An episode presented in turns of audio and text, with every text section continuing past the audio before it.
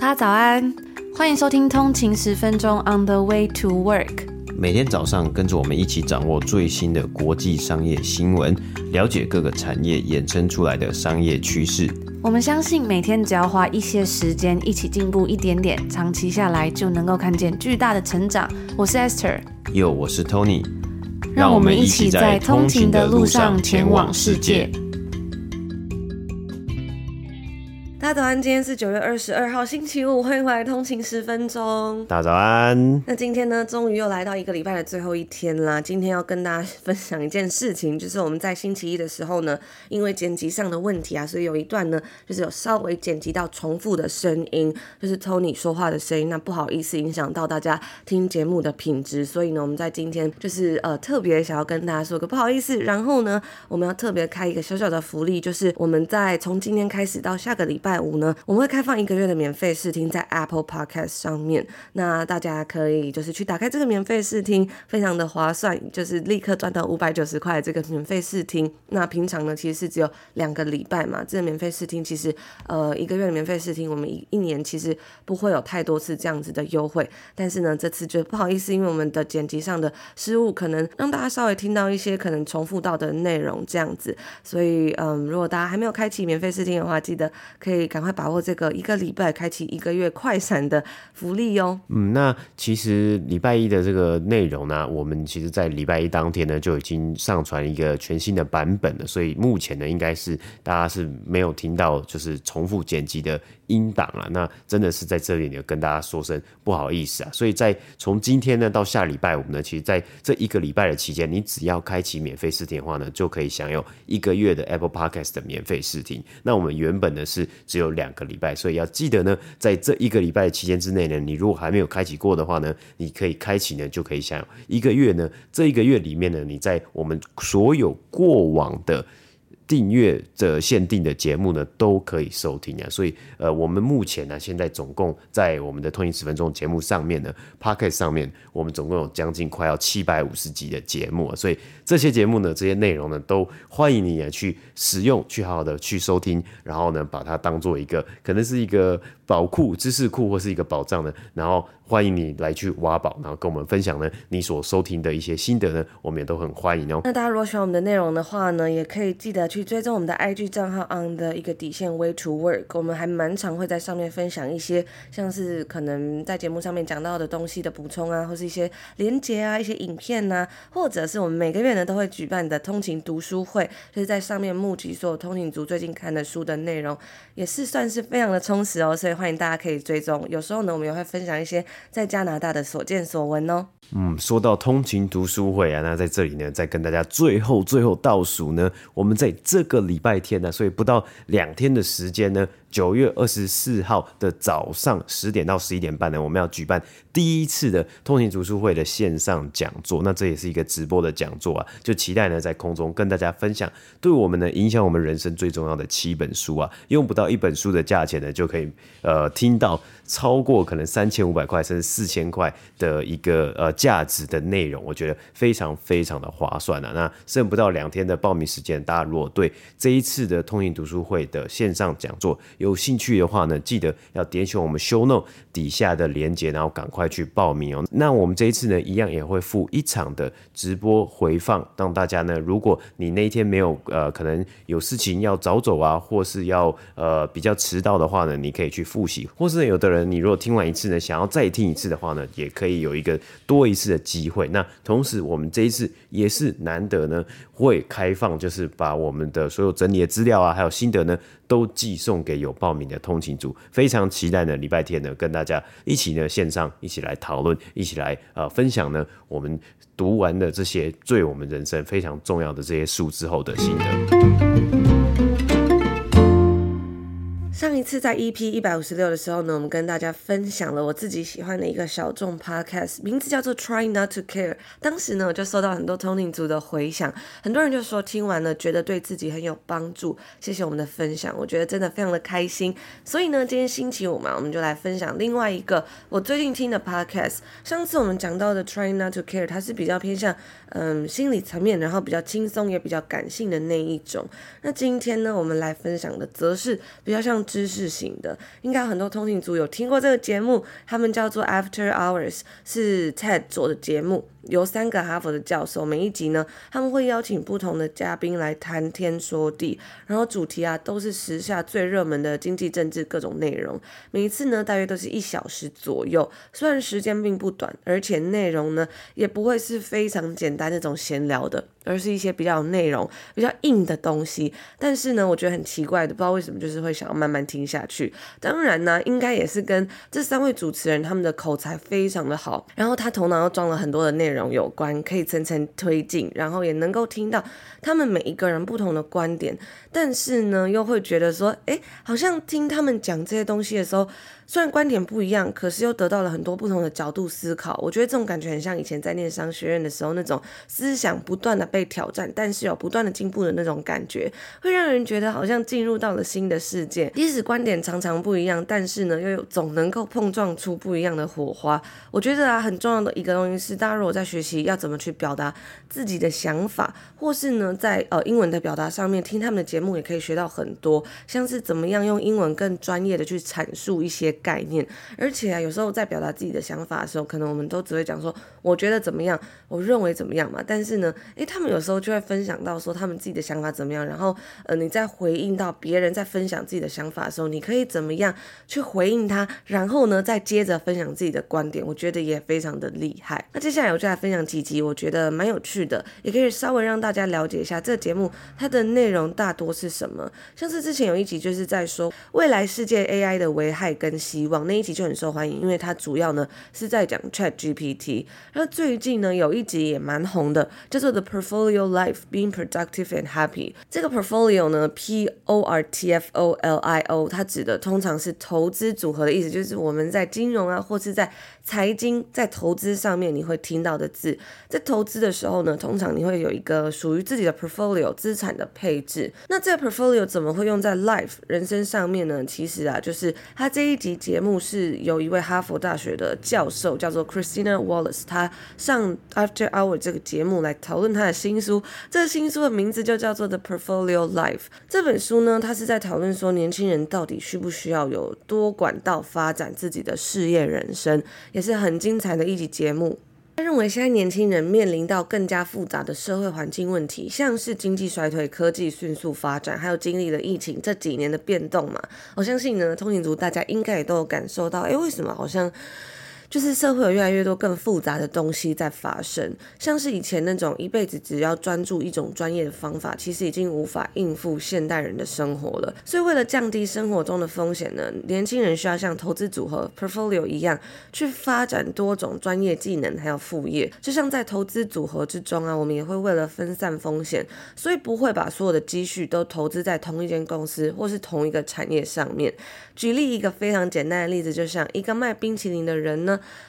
他也可以同时卖红豆汤，这样就不怕因为季节而导致生意变差，没有钱赚了。所以人生也应该如此。他就提到了很多 diversification 这个字，而有一题呢，他们就讲到了 early retirement，其中呃，他提到了一些有趣的现象，像是女性从职场退休的转换似乎要比男性更加顺畅。原因呢，或许是因为女性本来就做了很多 unpaid work。无薪资的工作，在家庭跟自己的社群，通常呢也都扮演了核心的角色。所以对于退休啊，自己的身份认同跟男性比起来，好像对女性来说就没有那么大。那最近我在这个松绑你的完美主义这本书里面，其实也有看到类似的内容。书中就提到了有一段，他是在讲卸下世俗的成功光环以后，也就是来到退休的生活之后呢，他就说退休带来的冲击对于男性的影响是远大于女性的。为什么呢？因为男性在漫长的工作期间，容易将全部的生活重心放到工作上，导致大量的人际关系都转变成工作上的朋友，绝大多数的活动也都跟工作有关。于是不知不觉中啊，每天的生活节奏。跟工作也都自动同步了，所以一旦离开工作岗位，就等同于切断全部的人脉跟社交，让他们很难想象要如何独自生活下去。我觉得，当然每一个人的生活状态可能不太一样啊。像我自己是觉得呢，对我来说，因为现在我们自己创业，我们做通勤十分钟，然后还要工作，再加上我们移民嘛，其实能够去社交、呃维系朋友的时间也没有那么多。所以我觉得有时候当然也会觉得孤单寂寞，或是有时候会想到说啊，以前不是都说。生活之中一定要充满了很多朋友嘛，但是我觉得有得必有失吧。后来我转念一想，就觉得其实我觉得每一位通勤族都是我的好朋友。我每天在这里跟大家互动分享，然后收到大家的聊天呢，我觉得对我来说也是一个非常值得，然后非常满足的过程。所以虽然我们看到书中这样子讲，那如果你的生活确实是都占满了工作，也不用特别觉得沮丧。我觉得知道这样子的事情，我们来调整自己的生活，这样子就好了。因为毕竟每个人的状态跟每个人想要的生活是不一样的。所以，在这个完美主义的书的后面，他有讲到说，这个处理之道呢，其实就在于预防，不要等到退休发生之后，才慌慌张张的开始伤脑筋，要如何安排生活。同时，也不要把退休的生活想象得太美好，太过不切实际。因为呢，退休绝对不是解决现实任何苦闷与难处的解方。假设此刻你的过不去，像是不受重视、容易被孤立、讲话太直伤人等等的，你在退休之后呢，一样不会立刻改变。退休应该是一段全新生活的开始，有新的学习、新的旅程要适应，而不是放弃。责任豁免与问题的自然结束。如果能够先有这样子的心理准备，就可以避免现实与预期之间的落差太大。然后在书中的后面呢，他就讲到啊，那么新的学习是什么？其实你可以想象成小小孩要上幼儿园一样。长久的工作呢，已经将人的思维跟心灵禁锢在工作中。退休是一种解放，让你从工作中返回社会，再次以自由人的身份来参与社会。所以他就说，你可以多做各种各样的学习性、社会交流性、娱乐性质、心灵成长、宗教性质的社会活动，就是增加社会参与，都会对自己的退休生活转换有很大的帮助。那我觉得大家现在呃，就是寿命越来越长嘛，其实退休之后的人生也会还蛮长。虽然我们现在还很年轻，我相信大多数的通勤族呢，应该也都还没有到退休的年龄啊。但是我觉得有时候呢，也可以去想想看说，就是活到老学到老嘛，在嗯，不管是在退休了，或者是说在工作之余，要怎么把生活过得呃比较多彩多姿啊，或者是充实自己的生活，也是一个我们可以去思考的东西。不一定马上就要过得很好，但是呢，我觉得有去想，都很像这个。嗯，《Designing Your Life》这本书里面讲，你有去思考，你有去设计，都会比完全没有的人好非常的多。回到这个 After Hours 这个 Podcast 节目呢，在最近一期新的内容啊，在他们要结束第六季的内容，他们就准备了一集节目，叫做 Recommendation for This Summer，一些他们要推荐的夏日清单。哇，那一集我觉得真的是非常非常的精彩，非常推荐大家去听，因为里面呢，它有包括各式各样的推荐 Recommendations。嗯，我自己觉得非常的喜欢，就是可以听他们分享到很多平常我们自己比较不会接触到的内容，然后听他们讨论各种脑力激荡，真的非常的过瘾。他们推荐的内容非常的广泛，有像是节目、纪录片、书籍，甚至是食物跟推荐的旅游地点。那他们推荐的很多内容呢，其实都是偏知识性的，但是你又不会觉得那些知识对你的生活毫无帮助，你会觉得哇，我好像增加了一个新的见闻、新的想法，然后会改变你的。生活让你在可能生活之中会有不一样的想法，那样的感觉不是说哦，非常非常的硬，你可能。像以前在读教科书这样，你学这个东西根本没有用的那种感觉。像是他们就推荐了二零二二年入围奥斯卡最佳纪录片的这个由华裔导演 Jessica Kingdom 所执导的《Ascension》，中文它翻译叫《登楼探》，我觉得翻得非常好。它是以他外曾祖父郑泽的诗为主题，在这部纪录片之中，它其实主要在讲中国的阶级落差。它介绍了像是生产性爱娃娃的工厂，疯狂追求要赚钱、大暴富的这个成功思维的。课程哇，讲到这个我就觉得非常的，也不能说感同身受，就是其实真的看到蛮多呢。之前就是有人分享说，可能。嗯，在讲这种成功思维的课程，然后把人好像当做机器人，每一个人都是如法炮制，然后每一个人好像你只要用一样的想法、一样的思想，你就会成功那样子的感觉。还有像是富人阶级的聚会，也拍摄了水泄不通的水上乐园。有人说啊，这部纪录片堪称是现代中国的特色浮世绘。不过因为《Ascension》这部片呢，被指有丑化中国形象的可能，所以在中国可能已经遭到禁播。但是我自己呢，真的是非常的感兴趣，准备之后有时间来看。那这部纪录片呢，它在 Paramount Plus 还有 Apple TV 上面都可以看得到。如果大家有兴趣呢，我上网找看看有没有一些地方可以看到这部片，因为它真的是嗯比较小众一点，所以比较难找到。如果我有找到，我再分享在我们的 Slack 群组里面，就是它这个片源跟大家分享一下。我觉得应该会非常的好看。我最近比较忙一点，但我之后有空呢，也可以来看。看完之后再来跟大家分享。另外呢，他们也介绍了很多本书，像是其中有一本就是我们之前有介绍到 Stanford 斯坦福大学连续十八年给新生的推荐书单 Three Books Program。他们里面呢，当时我们介绍这个书单有介绍一本叫做 An Immense World 这本书，它主要是在说，包括人类在内的每一种动物啊，其实都是被封闭在自己独特的感官泡泡之中，只能感知到广阔世界的一小部分。因为举例像我们是人嘛，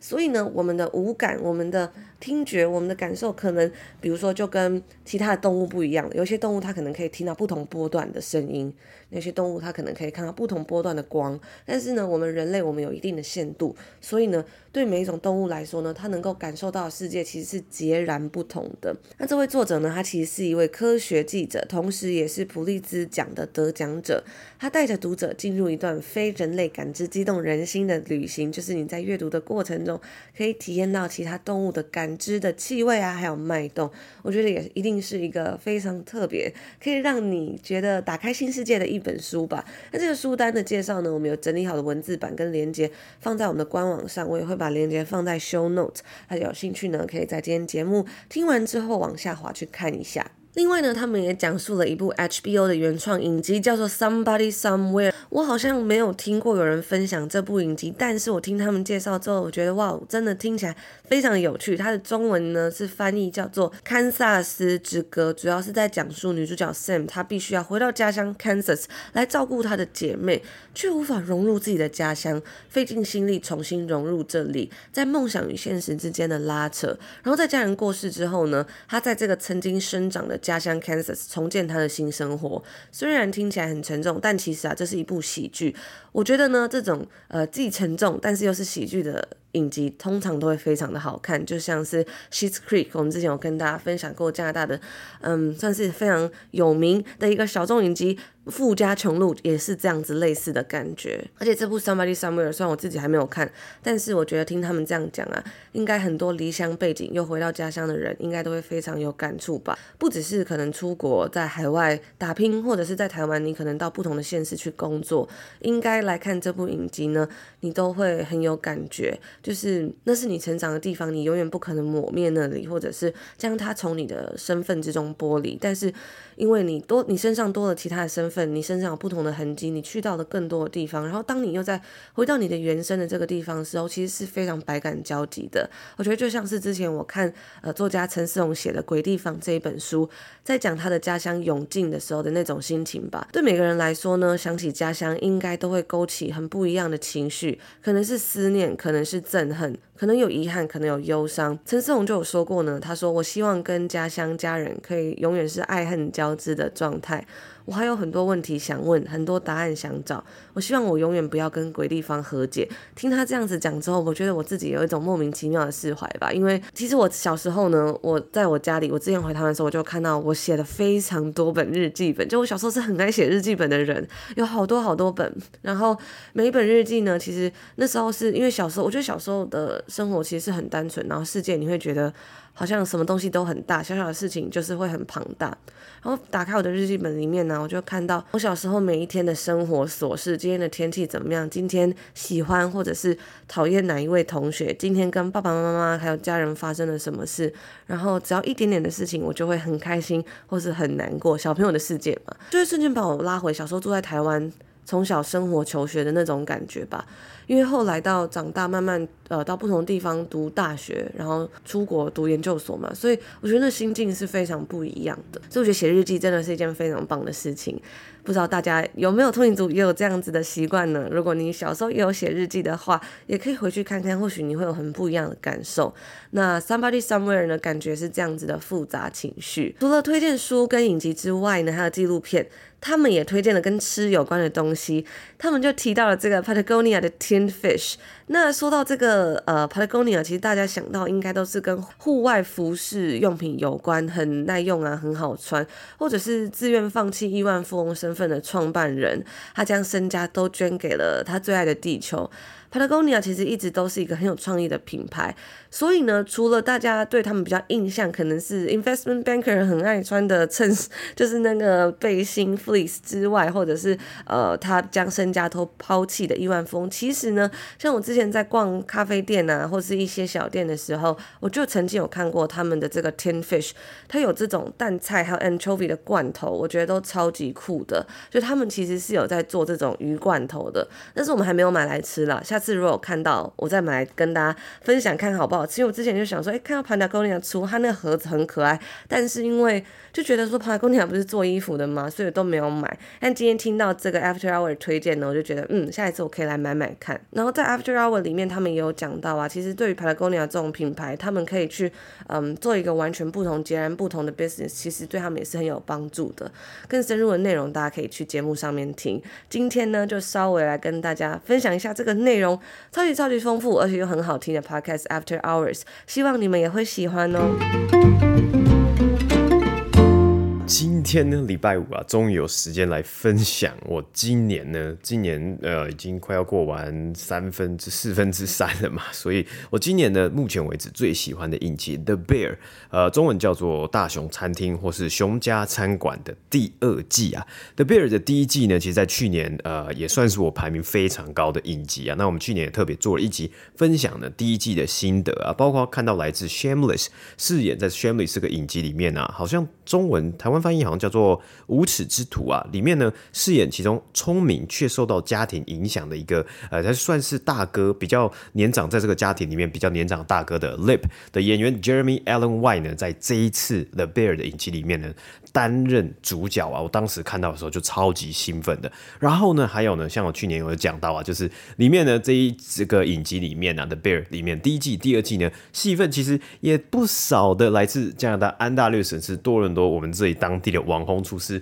Matty Madison 的出演啊，以及担任这个厨房的技术指导嘛。他的演出呢也完全都是画龙点睛啊，带点笑料，然后炒热气氛。其他在多伦多呢也有非常多的餐厅啊，包括有一间汉堡店，好像叫做 Maddie's Patty 的样子，然后还有一间越南河粉店啊，是跟他的呃其中一位他的这个在呃餐饮之中之路上面的一个老师一起合开的，然后还有一间算是呃我觉得比较像是高档的一个西餐厅。Prime Seafood Palace 啊，它的内装呢跟食材非常的讲究。那如果有人有看过的《Bear》第二季的话呢，应该可以去找找看这个 Prime Seafood Palace 呢，在多伦多的呃 Queen Street 上面啊。那这间餐厅呢，它的整个氛围我觉得超级像的《Bear》第二季他们想要打造的餐厅的样子。如果大家有去这个有来多伦多玩的话呢，刚好也可以就是顺便也可以去朝圣看看的。那我觉得其实它这个 Maddy Madison 给我的感觉啊，不是一模一样，就是不可能。是有的人感觉是一模一样，但是就是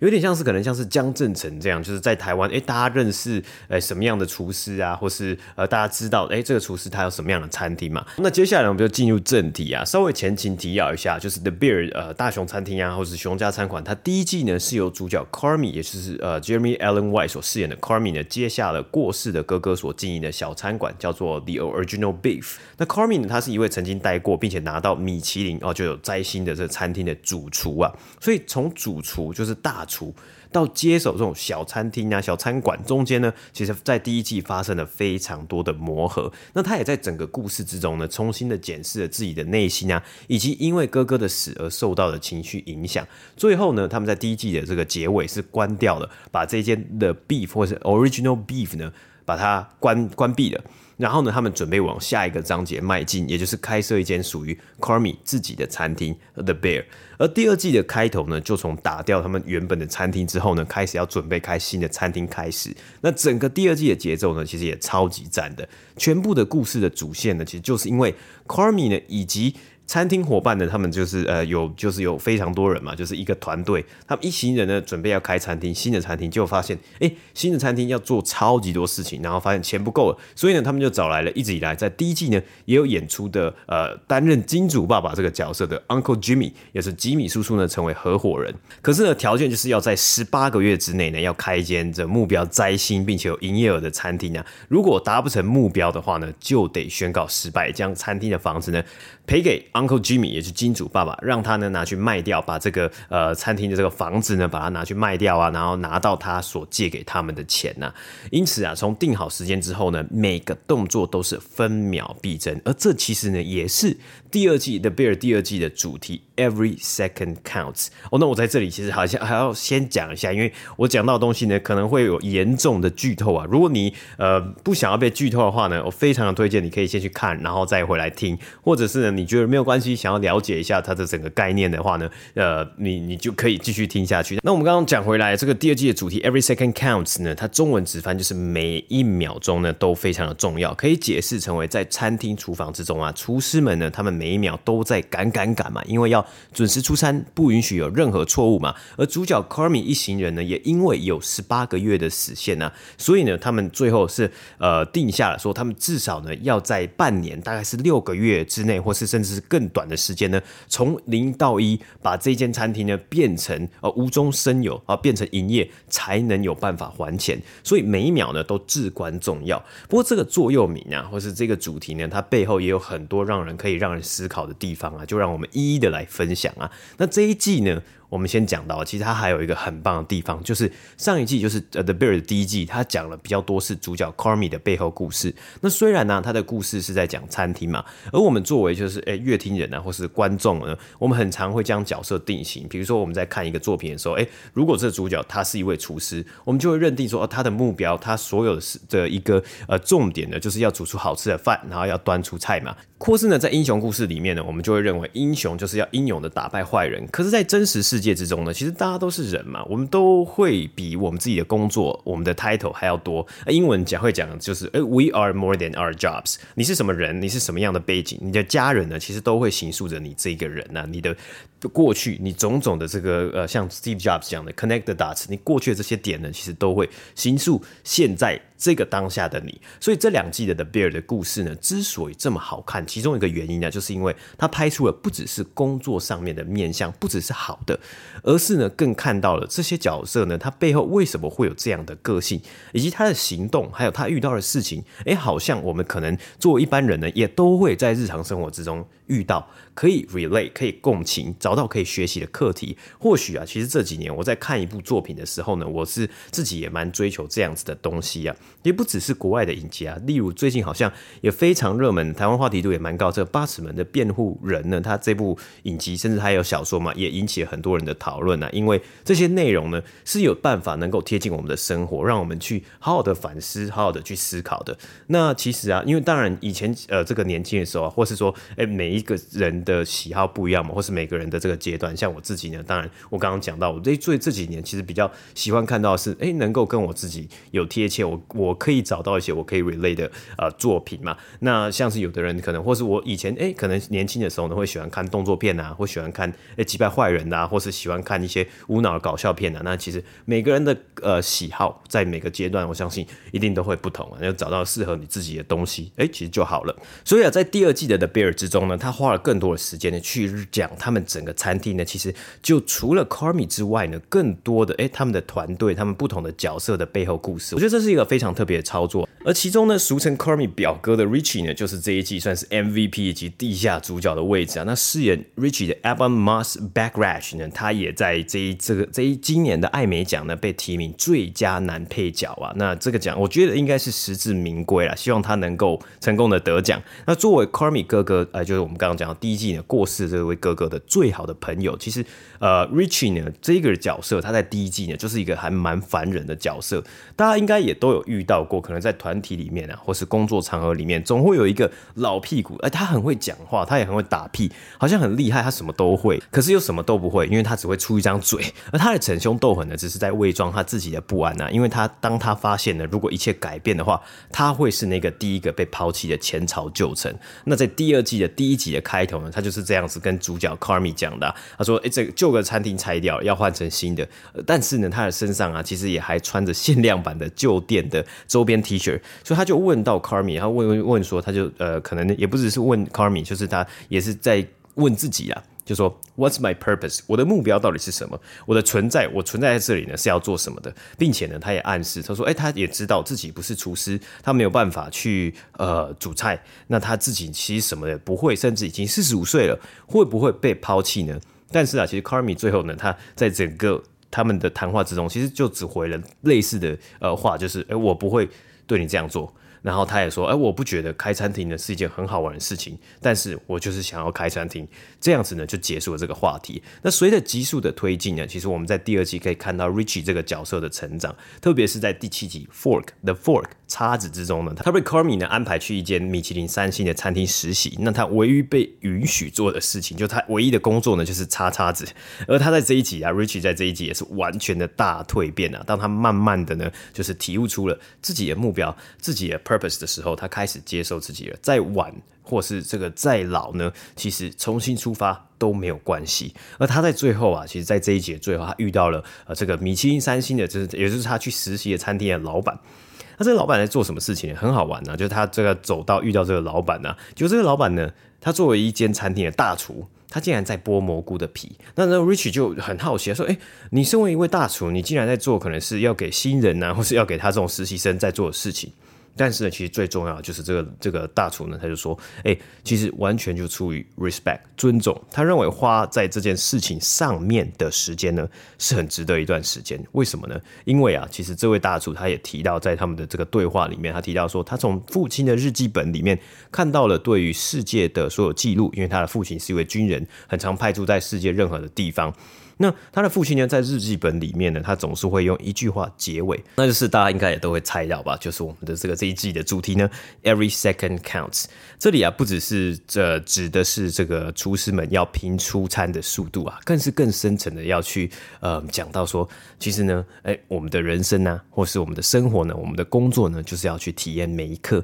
要更注意身边的所有事物，要把握每一分每一秒，尊重自己，尊重他人，尊重这个职业。而 Richie 呢，也就此。浴火重生呢，成为 The Bear 餐厅外场服务的扛把子，因为他懂得。尊重自己，并且呢，他懂得要去呃让每一个人，甚至是每个来餐厅呃用餐的这些呃消费者，或是呃用餐的这些客人呢，去好好的去呃让他们觉得他们每一分每一秒花在这个餐厅里面呢都是值得的。有时候啊，其实我觉得 every second counts 呢，其实也很像活在当下。那为什么要强调活在当下呢？因为我们很容易啊，其实我们身为一呃一般人，其实大部分每个人其实都会，我们很容易呢陷入为未来担心的轮回。那这是 Carmi 呢，在这两季的一个很大的问题。那因为他是一个天赋异禀、非常非常厉害的厨师，可是他有这样的想法呢，也来自于他自己的原生家庭啊，和他在过去呢餐厅里面。高压的经验，不过他在其中一集里面，他就这样说：诶，你会不会觉得人生好像一开始就是开始感觉到很顺遂的时候呢？你就在期待下一步 fucked up 的那一刻，就是搞砸的那一刻。那他的女性朋友或者他的女朋友呢是这么跟他说的：他说，This is so nice that you're waiting for the other shit, wait for the other shoe to drop. Nobody is tracking the shoes。他说，诶。是很棒，你你你你在就是你你有 aware 到，你有感觉到说，哎，有可能会有一些坏事情发生。可是呢，wait for the other shoe to drop 呢，其实就有点像是没有人在倒数或是在期待说这些坏事呃会发生。那也没有人能，在 这个 track the shoes，就是意意思就是说，没有人再去数这些坏事，有有有几件坏事这样子。所以啊，其实重点呢，就是 every second counts，要尽量的活在当下。那出国之后呢，其实我也发现呢，还有很多时候啊，其实就算你做了再多的努力了，你还是无法控制。结果其实，呃，你只能做就是 you can only control what you can control。如果你已经做到所有你能够控制的事情呢，其他的事情呢，似乎已经是要让它有点像像是，也不是说是 let it go 啊，而是说，哎，你要去 recognize 说这些事情的发生呢，不是因为你而造成的。比如说像是裁员啊，或是像是我们呃呃来加拿大的时候啊，其实要申请学生签证啊，或者申请工作签证啊。哦，我记得我每一次呢，呃，每次回台就是从从就是出国嘛，比如说离开加拿大，然后再回去加拿大，因为我们呃进入加拿大要用这个呃呃特别就是就是对应的那时候身份的对应的签证嘛。然后我每一次，我记得我每一次回到加拿大，我都会被叫去小房间，就是问问题。当然也不是说哦，你你犯了多大的罪，可是呢，你还是会觉得，哎，你都已经做了最好的，你都已经是。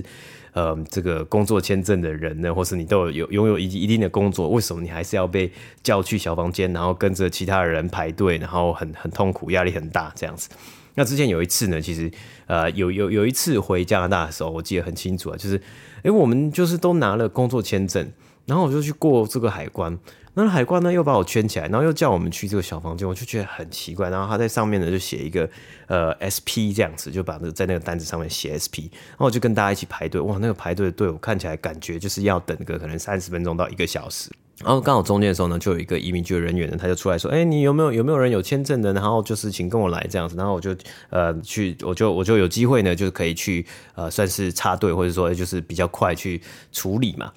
后来呢，就他竟然跟我说呢，说：“哎，你这个先生，你这个东西呢，是因为啊你是工作签证，可是你为什么你在你的机台上面呢打的是学生签证？”那就因为这样子的原因呢，这个海关竟然，或是说移民局的那个那个人在第一道防线的这个人呢，竟然不让我就是就入境，然后就要叫我去小房间拷问了。当然这是一个很小的事情啊，不过这个呃当时的压力啊，就是没有办法进去的一个压力啊，其实也是会在的嘛。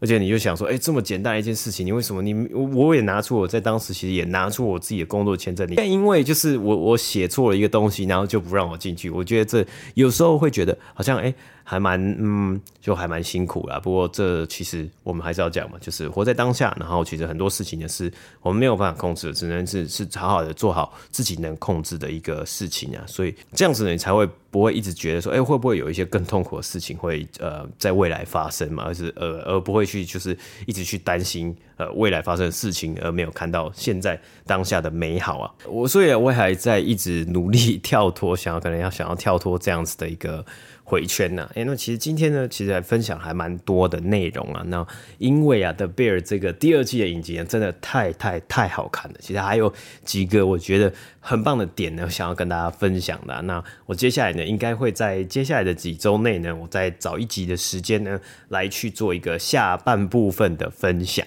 那希望呢，大家会喜欢这样子的一个分享啊。那如果你觉得你也蛮喜欢这样子的一个呃影集的风格的话呢，也欢迎你跟我们说，欢迎跟我们一起讨论，或是呢，哎，你觉得今天听的还好像还蛮不错的，那你也欢迎你去看，你去追呃第二季的这个 The Bear 的影集啊。那其实第一季也非常好看啊，甚至我在呃就是今年好像是六月还七月的时候上映的嘛，然后呃我就看了我看了两次第二季。然后我第一季呢，也做就是又再重新回去看一次，因为我想要好好的记记录下来，诶，我自己的心得啊，所以真的还蛮特别的。那如果有兴趣的话呢，可以去看。我记得好像 Disney Plus 应该是 Disney Plus 呢是有呃上映的。以上呢就是我们今天星期五要跟大家分享的内容啦。别忘我们在开头提到的，就是从今天开始到下个礼拜五的快闪福利，就是要给大家一个礼拜免费试听的内容哦。所以记得要赶快到 Apple Podcast 上面去开启，只有一个礼拜，非常的短。嗯，那除了这个一个礼拜的试听呢，其实刚好啊，因为明天呢，我看这个，因为我们现在在人在多伦多嘛，但我看台湾的行事历呢，好像明天其实礼拜六是要补班的，因为在。再过一个礼拜呢，好像是中秋连假，然后再过一个礼拜呢，好像是双十连假嘛，所以。接下来呢，在过了这个周末之后呢，其实会有好几个连假，大家应该可以好好的放松。那因为呢，呃，在放松之前，可能就是要稍微的先稍微辛苦一点点的。那我们也在这里呢，祝大家就是诶，给大家鼓励。明天呢，呃，就上班加油。那可能我记得之前好像有一些通讯组有呃回复说，诶，他们可能的他们公司呢是比较弹性一点点，就补班日呢是